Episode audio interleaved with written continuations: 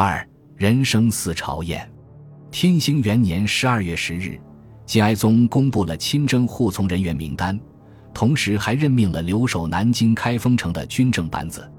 从下面这份名单大致可以窥知，次年正月，就在金哀宗率大军辗转于黄河两岸的时候，南京城内的权力结构：中央参知政事兼枢密副使完颜奴申，枢密副使；全参知政事兼知开封府完颜喜捏阿部，李成户部尚书，四面都总领完颜朱科，御史大夫兼镇抚军民都弹压裴满阿虎代，外城东面元帅。把撒河南面元帅数甲咬住，西面元帅崔立，北面元帅备数卢买奴数武翰林学士承旨，提控诸王府乌古孙仲端，同判大穆钦府事，监督典检，管公耶使完颜永熙，谏议大夫进士举使，行省左右司郎中兼职工省事，五谷孙奴申，户部侍郎，安抚副使，总招抚司，归运京外粮户。凋敝讲义所，大理卿纳贺德辉，户部尚书仲平，中京副留守爱师。请先记住西面元帅的名字崔立。比起选中参加亲征的那些人，留在南京城的官民究竟是更幸运一些，还是更不幸一些？这个问题还真不好回答。天兴二年正月，蒙古人获悉金哀宗出逃，一面派出军队追踪。一面加紧围困南京，叠京围攻，大意扩速，亲征大军又带走大量补给。去岁冬天就发生过人相识惨剧的南京城，此时的饥荒更是惨绝人寰，粮食价格早已飙升到白银二两买不到一升米，直追当年中都围城。可是由于漂死者相望，谁还顾得上吝惜那些机不可食、寒不能衣的金属疙瘩？人人视金银如泥土，使用不计。稍微富庶一点的人家，纷纷捧出平日视若身家性命的珠玉、完好、装具、环佩、锦绣衣衾，每天在天津桥上摆起摊子，巴望能换回一点米豆，救救家中快饿死的老小。刘琦回忆，家里有一件上好的皮袍子，极细腻纤玩，他抱着换了八升粗米，又用祖传的金钗换回一斤牛肉。当时毫不心疼，恨不得越快出手越好。平日鲜衣怒马的近身子女，甚至有不顾身份到集市上讨饭的。还没打仗时，穷人就无朝夕之处，此刻自然更加悲惨。最初缺粮还不严重，平日过往甚密的街坊亲戚朋友就开始相互躲着不见面，唯恐遭人蹭饭。接着马、牛、鸡、狗。大大小小的家畜也都被杀光吃掉，很快轮到了箱子、马鞍这类皮革制品。全城各个角落，凡是能填饱肚子的，都被饥民寻出来煮而食之。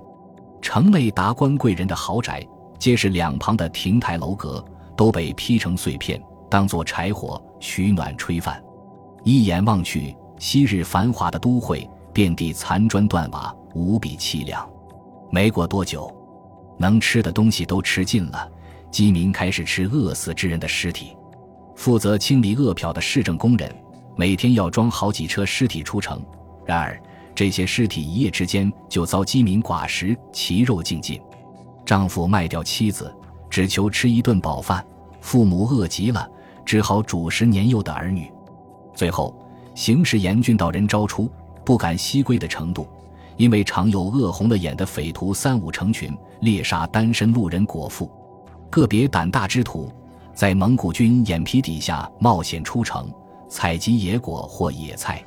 西面元帅府下属的总领田文鼎就带着五百士兵出城去丰丘收割野地里的麦子，不料返程途中他们突遇蒙古游骑，众人打算作鸟兽散，是生是死听天由命。田文鼎大吼一声：“他们是骑兵，我们只有两条腿，能跑到哪里去？”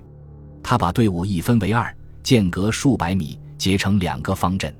方阵外层是长枪、弩箭，冲着外侧；中央是扛着救命粮草的运输兵。两队交替掩护，缓缓朝城下撤退。蒙古骑兵不知深浅，不近不远跟着他们。队伍进了城，一清点，居然不往斗麦一族。尽管饥荒如此严重，南京城内的军民还是眼巴巴盼着金哀宗那边能传来一些好消息。他们听说皇帝大军已经北渡，前锋方交战有功，还占领了蒲城，准备攻打魏州。正月十六日夜，金哀宗逃入归德的第三天，南京城外来了两个举着黄色小旗的人，他们是金哀宗的亲信图丹四喜、树贾塔师部。二人正是从归德来的，奉命悄悄把仁圣太后和图丹皇后等人接回归德。二人对外扬称带来了前方的捷报，见到完颜奴申、席涅阿布等人后，才道出实情，并勒令他们准备好送太后、皇后出城。纸终究包不住火。魏州兵败，两公出逃的消息，就好比最后一根稻草。压垮了南京城内所有人心里提防的最后一根支柱。如今，南京全城上下，人人都觉得自己被无情的抛弃了。这座坚城，徒有高沟深垒，却是一座陷阱。要想活命，只能靠自己。据说，金哀宗出征前咨询白华，就已经提到了《左传》中季季入齐的先例。季国是个小国。受齐国威胁，有亡国之虞。季侯的弟弟季季就带着一座重镇西投靠了齐国，又在西种建季国的宗庙。不久，季侯也离开国都，不知所踪，让国给季季。正月十六日过后，这个生僻冷门的典故一下子成了全城热议的话题。被选中扮演季季这个角色的，就是有过争位嫌疑的皇兄，当时留在城内的完颜守纯。大家希望推举他，或者他的儿子曹王代表金朝正式向蒙古人投降，这样或许能讨到一州一县的封邑，既可接续王朝的香火，又避免玉石俱焚，搞得大家集体陪葬。正月二十日，尚书省内都石原好问也在催促席聂阿部，车驾出京已经二十多天了，现在又派人来接走两宫，外面人心惶惶。传言朝廷打算放弃京城，大人到底有没有好办法？席尼阿布回答：“我二人唯有以死殉国。”元好问没好气的反问：“死有重于泰山，有轻于鸿毛，果能安社稷，救生灵，何利一死？死的不明不白，尸体被抛到城外荒地，被饿狼一般的叛军士兵分割生吃了，意义何在？”席涅阿布一副推诚致富的样子，屋里就我们两人，都是有话直说。元好问干脆挑明，朝野都在议论推举荆王、曹王监国，保全两宫和皇族。